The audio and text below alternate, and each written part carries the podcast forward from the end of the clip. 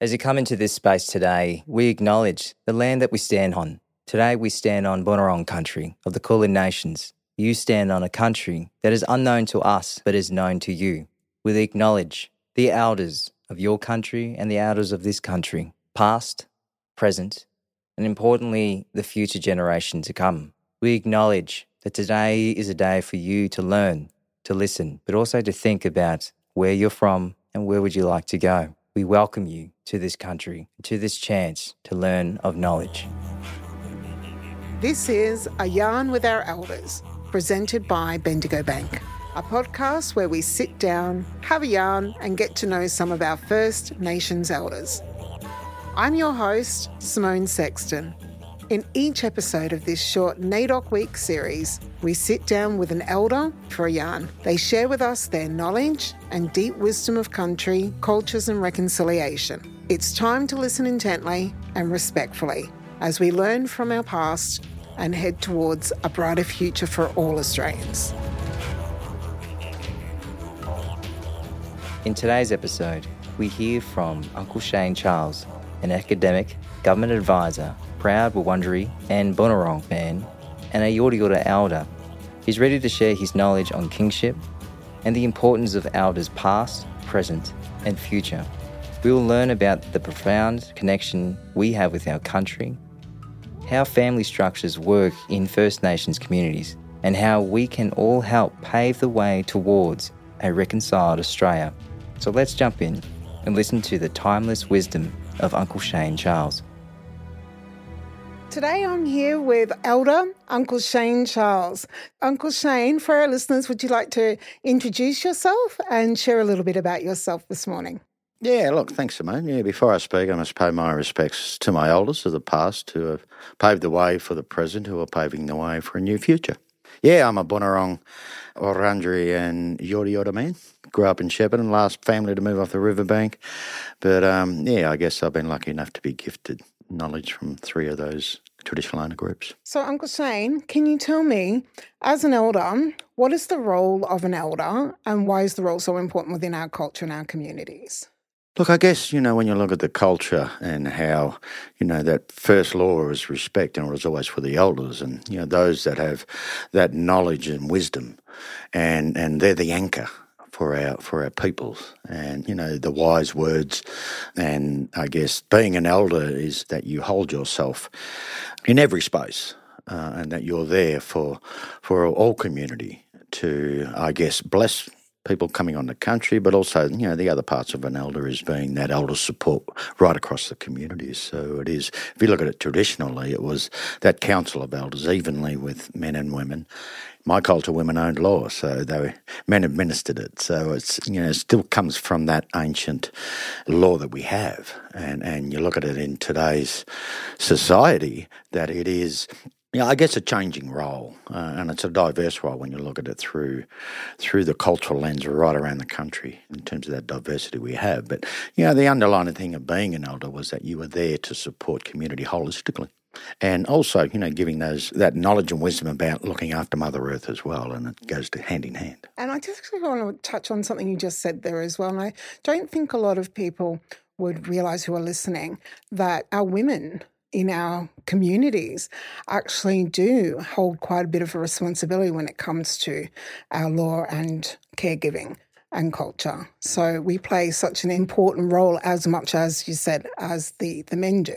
Mm, yes, definitely. And it was, I guess, grew up when I was growing up. My, my dad said, he said, son, I'm afraid of no man but there are some women in our community that are very, very strong. And then you look at the times too, in terms of that colonisation. You know, my dad said, you know, we had to sort of move away to stop, you know, the the ramifications of men being in the space. But that was the first thing they removed the men when they could, and it was that strong women base that really sort of came together and, you know, supported the journey that we're on now.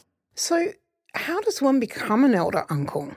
Well, That's an interesting question because I went to a place called Onabella many years ago, traveling uh, with a cultural group, and had some conversations with some young people. And, and I guess through that initiation process, you were constantly observed in terms of how you held yourself, how you respected not only yourself but everything and everyone, and that you know you were always in that that frame of mind of support, right? And that you know at certain times when you go through those initiations where you're gifted knowledge at the right time, then you would aspire to become a part of the elders group, I guess, or, you know, the council of elders, as we say. So I guess today, you know, we're, we're so fragmented across our communities in terms of our cultural knowledge because of that colonisation journey. But it's, you know, I guess it's sort of around the ages of 50, I guess, seems to be. But I spoke to a young fellow who was 11 years of age, been through initiation, and he was classed as an elder because of his knowledge and his wisdom. Wow, that's amazing. And it's very, very different, isn't it? You know, oh, totally. I guess our kinship structure. Mm. So, can you tell me, does the initiation of becoming an elder, does that differ from mob to? Oh, oh, absolutely. Very diverse. Very diverse in, in practice. And this is, you know, I guess we've been all put in the same basket as being all the same, but we're not. We're, this diversity is profound amongst us. So, you know, we have that cultural law, but then it's administered and it's it's controlled. Um, you know, knowledge is controlled, relationships are controlled, where you're gifted things at the right time when you're able to handle, you know, spirit's able to handle it. Uncle, can you share with me perhaps a piece of wisdom or a story that has been bestowed to you from an elder? Oh, yes, I have many, I guess. And I've been blessed that, you know, Anna Caroline tells me I'm the last of the great teachings of all the elders that I've been taught by. And that's not just here on my country, but it's nationally in the work I've done. I guess it was something that was sort of bestowed on me. I'm still coming to terms with Uncle, I think. Oh. being, being only young, and I'm, I'm probably, I don't see myself as a senior elder. I see myself as an emerging elder and yeah, more recently, I'm probably in the way that I am and my cultural knowledge and wisdom has gifted me that opportunity to stand up as an elder in, in my communities and that it's uh, you know something we all should aspire to. Now, I've been taught all the creation stories that we have, but I guess the one that really stands out for me is that well there's two. The one's about the creation story of the river. How Bunjil the eagle sent a woman on a journey down to the flat country to, to find food she dragged her digging stick. And then he sent the serpent to look after her. And of course, the serpent followed the digging stick mark in the ground. And then Bunjil, with a clap of thunder, sent the rain. And yeah, that became the river. But there's another one on my Yorta Yorta country, and it talks about, and it's about 28,000 years old. And it talks about which we had one last night, the earthquake. Did you feel that? Any of you guys feel that? That no. was that woke me up. And the last time it happened, I was, yeah, still where I am there in, in Toorak. And I just had this thought well, the last earthquake we had before one last night was 28,000 years ago, where the earth rose up 200 feet. And it forced all my people up onto the sand ridges that arose out of that. And because all the water rose up, so my elders had to walk along to find a place to actually let the water through. So they chose a spot under consensus and they dug out the side of the sand ridge and let the water through, and then that became the course of the river today. So, you know, my being out on country, you know, we'd go to places, and my grandfather'd say, This is where the old river used to run. You know, so there's amazing storylines. 20 years of taking Melbourne University students out and walking that storyline is life changing for them because they get to see this beautiful, rich, oldest living culture on the planet in all its glory because they feel it. You know, they can see the evidence. They can, they actually can feel country. So that's you know, I guess, been my role to be able to, you know, to take people out in country and show them this beautiful cultural lens, not the deficit lens. Yeah, and you know, it's really interesting to hear story and to walk those song lines of the past. It's such a profound moment to walk on country. Oh, look, it is. And, you know, it gifts me so much. You can hear it in the wind. It talks to you. That water and the sap in the trees runs through my veins. My heart's encased in clay. That connects me to Mother Earth, that spiritual connection. And, and, you know, when people get that understanding through the cultural lens and not the deficit lens, it's a whole new world for them. Sure is. And and when you do this, you know, sharing that story on country to people, how much has that landscape changed? You know, from when the stories began to where it is now. Oh, how, mu- how much has it changed? Drastically changed, I guess. But the one thing that we have as mob is resilience. And the one thing Mother Earth has is resilience. So I guess some of the work we did was research.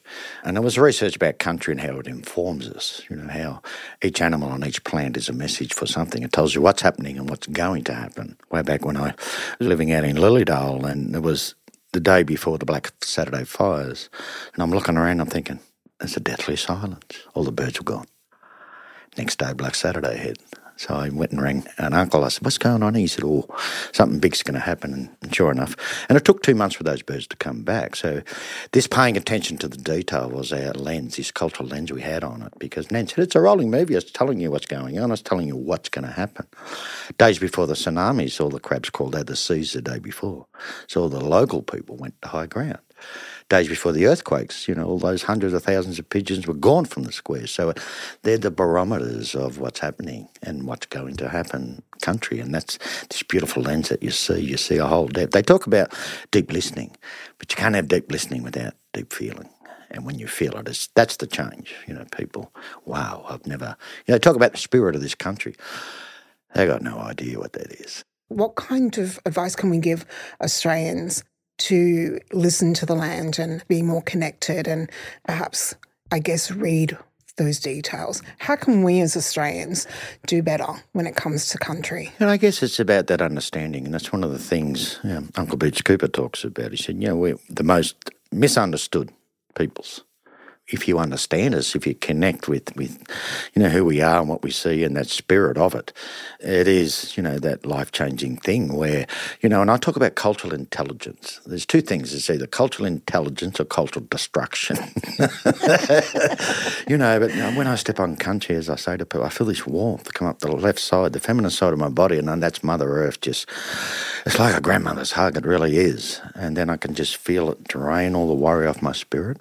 Mm. And then I'll be there five minutes and walk away like I'm feeling like I've had a three hour massage.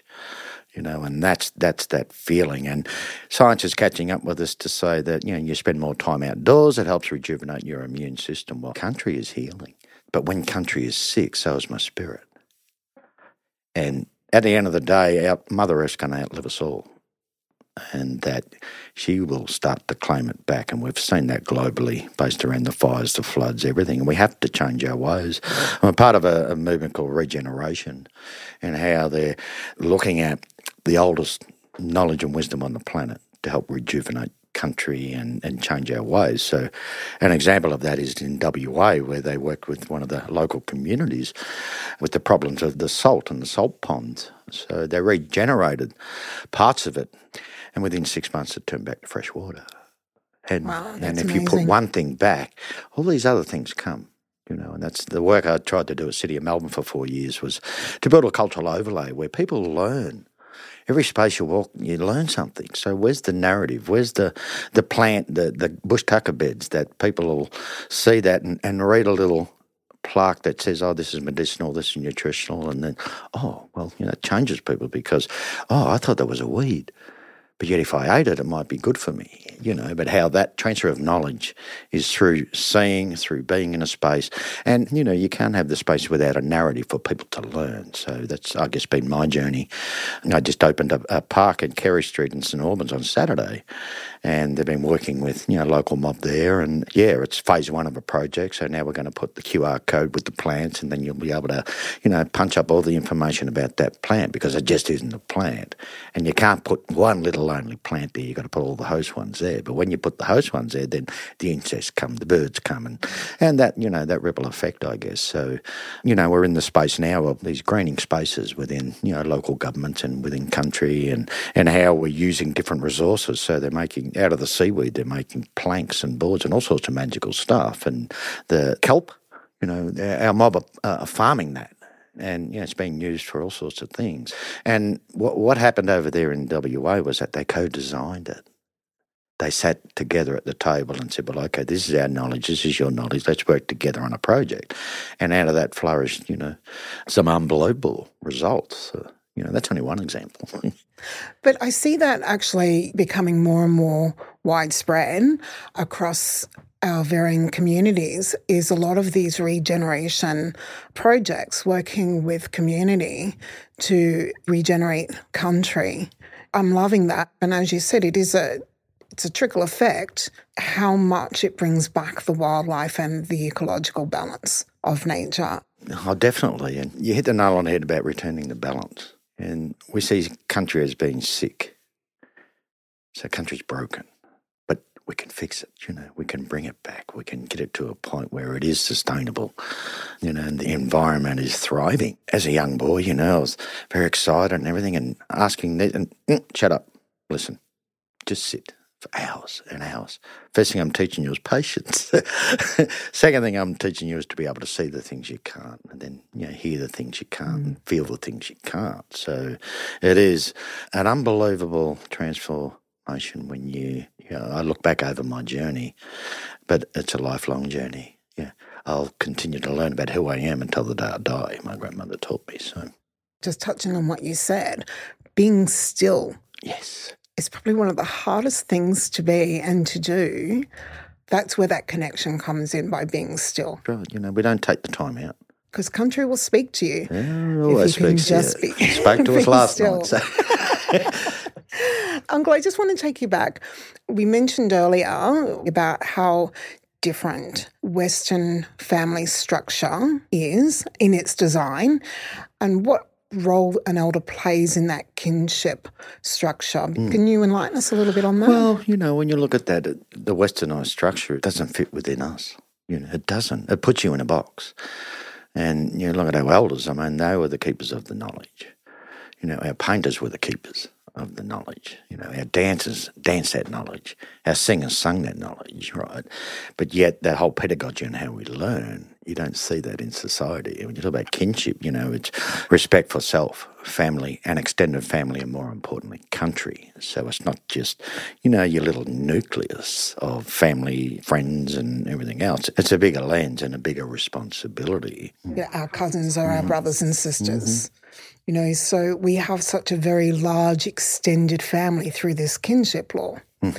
And a very real community responsibility when it comes to very important ceremonies like sorry business. I always think it's really interesting in the role an elder plays within the community kinship. Mm, yeah, with that knowledge and wisdom and, and knowing, you know, the knowing of knowledge and the knowing of who's who. You know, you come into my community. Uh, who are you? Where are you from? Who's your mum? Oh, do you know Arnie? Don't? Yeah, that's my. Oh, well, your family. Yeah. all of a sudden, that link to your, your extended family. You know, yeah, we, you have not all the rights, but you have, you know, a connection here.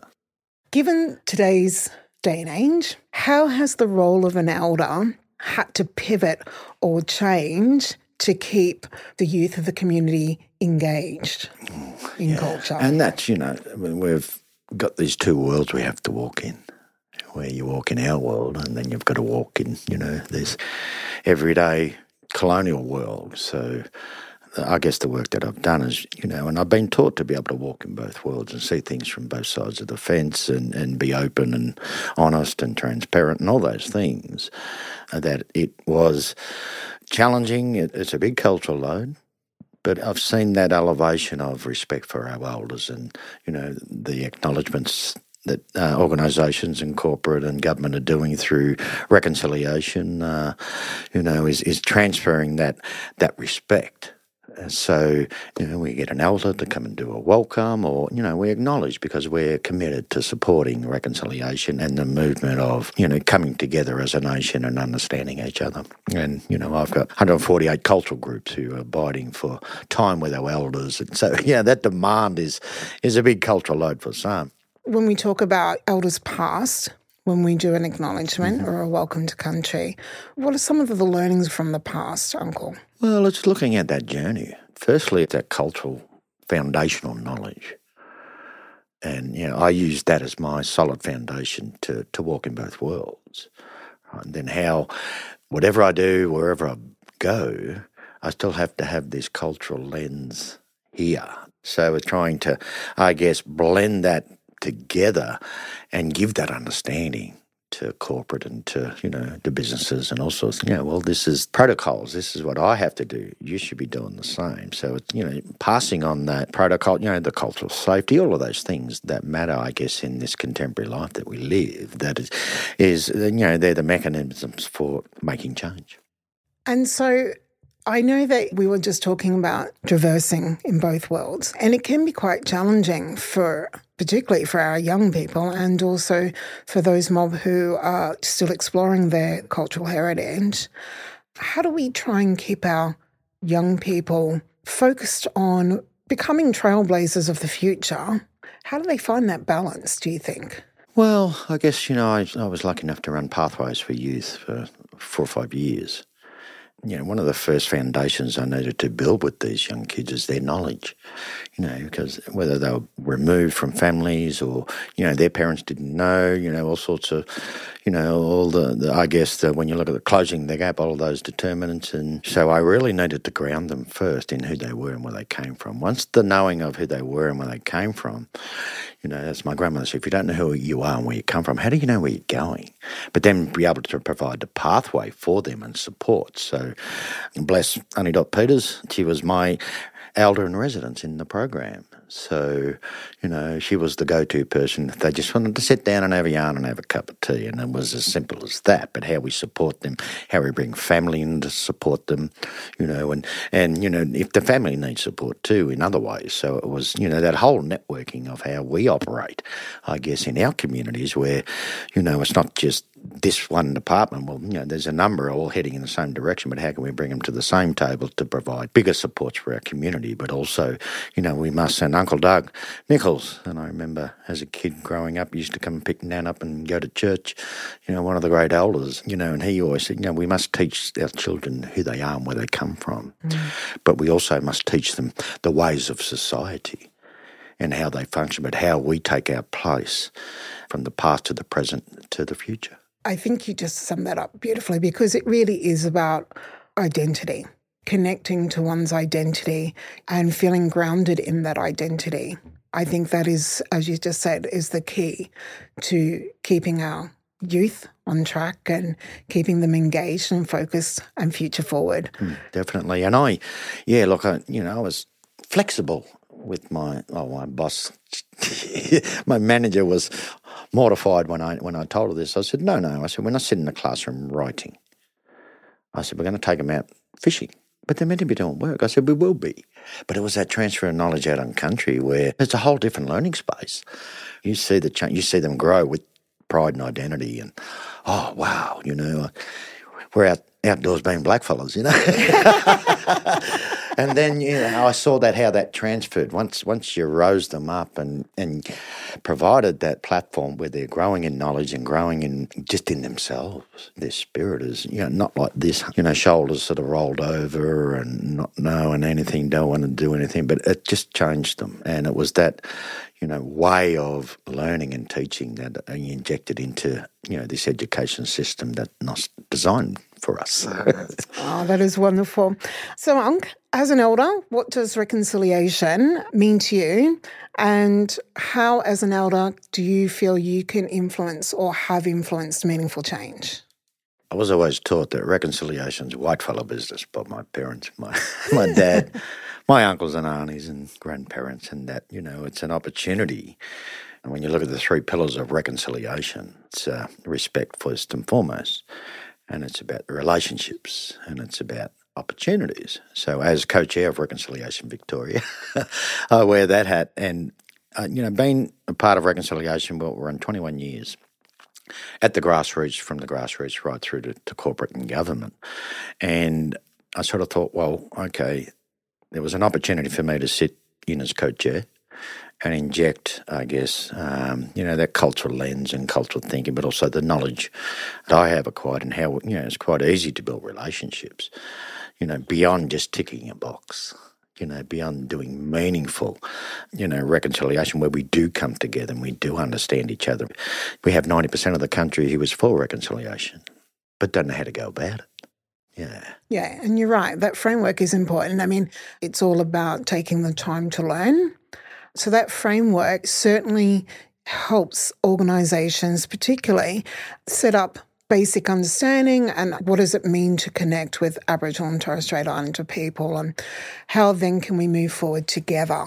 So I feel it's important that you being a part of Reconciliation Victoria, you know, how have you seen the landscape in Victoria change in terms of organisations and reconciliation action plans? Oh, look, getting hammered by over 148 multicultural groups want to sign up for reconciliation, but also they see the framework and they, you know, the African community are want us to take it to Africa and use that framework to be able to build relationships and build understanding and respect and all those things. So, and in the education space, it's gone viral. Our Narragunnawali is the education piece from the reconciliation space.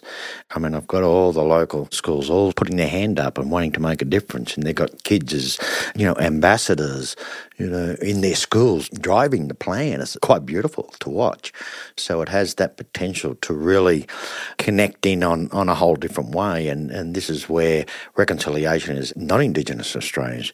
You share your intelligence, you share your experiences, good, bad, or otherwise and how we come to a point of understanding based around, you know, the knowledge that is shared within the room, based around our culture and based around communities, you know, connecting in with local people, you know, has been um, really elevated in, in the education space. So, you know, we have this opportunity coming up in October, November for a referendum around the Uluru Statement of the Heart and the voice, voice to government. Could you share for us, in simple terms, what the voice means and why is it important? Let me take you back to the last referendum. Uh, before the referendum, I, was born before the referendum, so I was born a non human.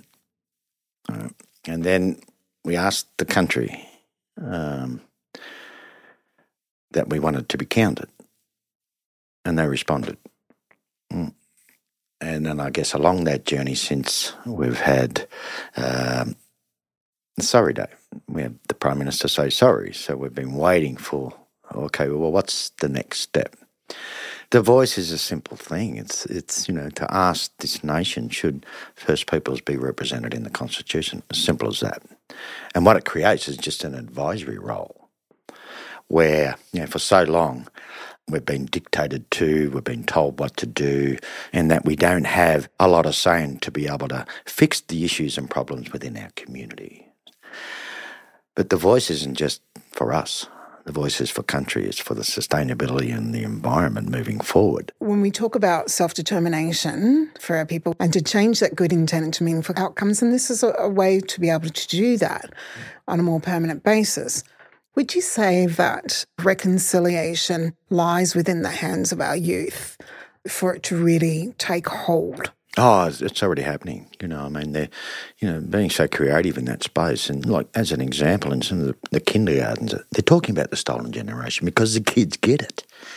You know, they're having the hard conversations but they're singing in language. Yes. They're doing welcomes in, you know, the most profound thing where, you know, I have my friends ring me up and said, yeah, my son came home and he was singing, you know, this song in language, you know. That was the most profound thing you'd ever heard and how, you know, they're the allies of the future for change. So true, Uncle, because we actually had a beautiful primary school at the reconciliation launch for Bendigo Bank singing in Wurundjeri doing the acknowledgement. And mm. it was so beautiful. I got so teary when I watched it. It was just such an impact and so profound to see these little young ones up there singing mm. in language. How wonderful is that? Oh, look, it's awesome. And I guess, you know, I've seen this, you know, working with probably some of their parents at the corporate level, you know, and, and there's these questions. And, you know, some, some the parents have sort of said, you know, I know nothing. My child knows more. I said, yes. well, there, Ask your kid. It's true. Ask your kid. They're, it's they're, true. They're, yeah, they'll tell you so much knowledge. And, and, it's like they've got this thirst for it and they're like sponges and they want to do more. And you know, I'm talking about creating spaces in schools and there's this thirst and it really is beautiful to watch. Oh, that's wonderful, Uncle. So I guess our time has come to an end, oh, Unc, as much as I would love to stay and have yarn with you forever. but before we wrap up, if there was one piece of wisdom you could give people to finish this conversation today, what would that be? Oh, there's probably a couple of things, and it's you know it's about arming yourself with this amazing knowledge that we have. It's you know it's it's being able to share that because you never keep knowledge. That was my grandmother taught me. You never keep it. If you keep it, it becomes useless. So if you learn something, you must pass it on, and that transfer of knowledge through through the education system, which transfers back into their families and community, is you know something that I see just going viral. You know, and, and the more people that connect, you know, and, and it's it's that, you know, I guess knowledge that our children have that they're starting to listen to. I guess. yeah, they come home from school and talk about this, and oh, okay, and it, you know, it plants a seed. Oh, that's awesome, Uncle. Um, actually, I do want to ask one more thing before you go. I'm going to squeeze as much time out of you as possible. For the emerging elders out there, what piece of meaningful advice, you know, provide these young elders to be? Well, you know, you look at their journey and, and no very diverse and very unique in terms of where they're at and you know where they've got to that point. But it, it's about you know remembering that you know, an elder isn't a nine to five thing. an elder is a twenty four seven responsibility, and you must always you know present as that.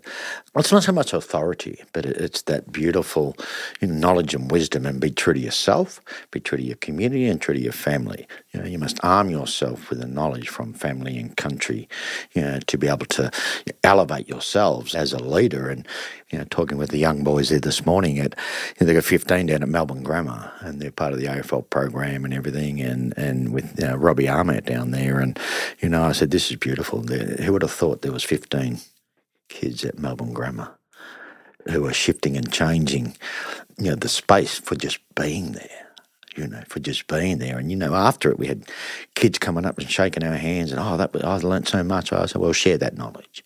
You know, we rely on you now to carry that and pass that on.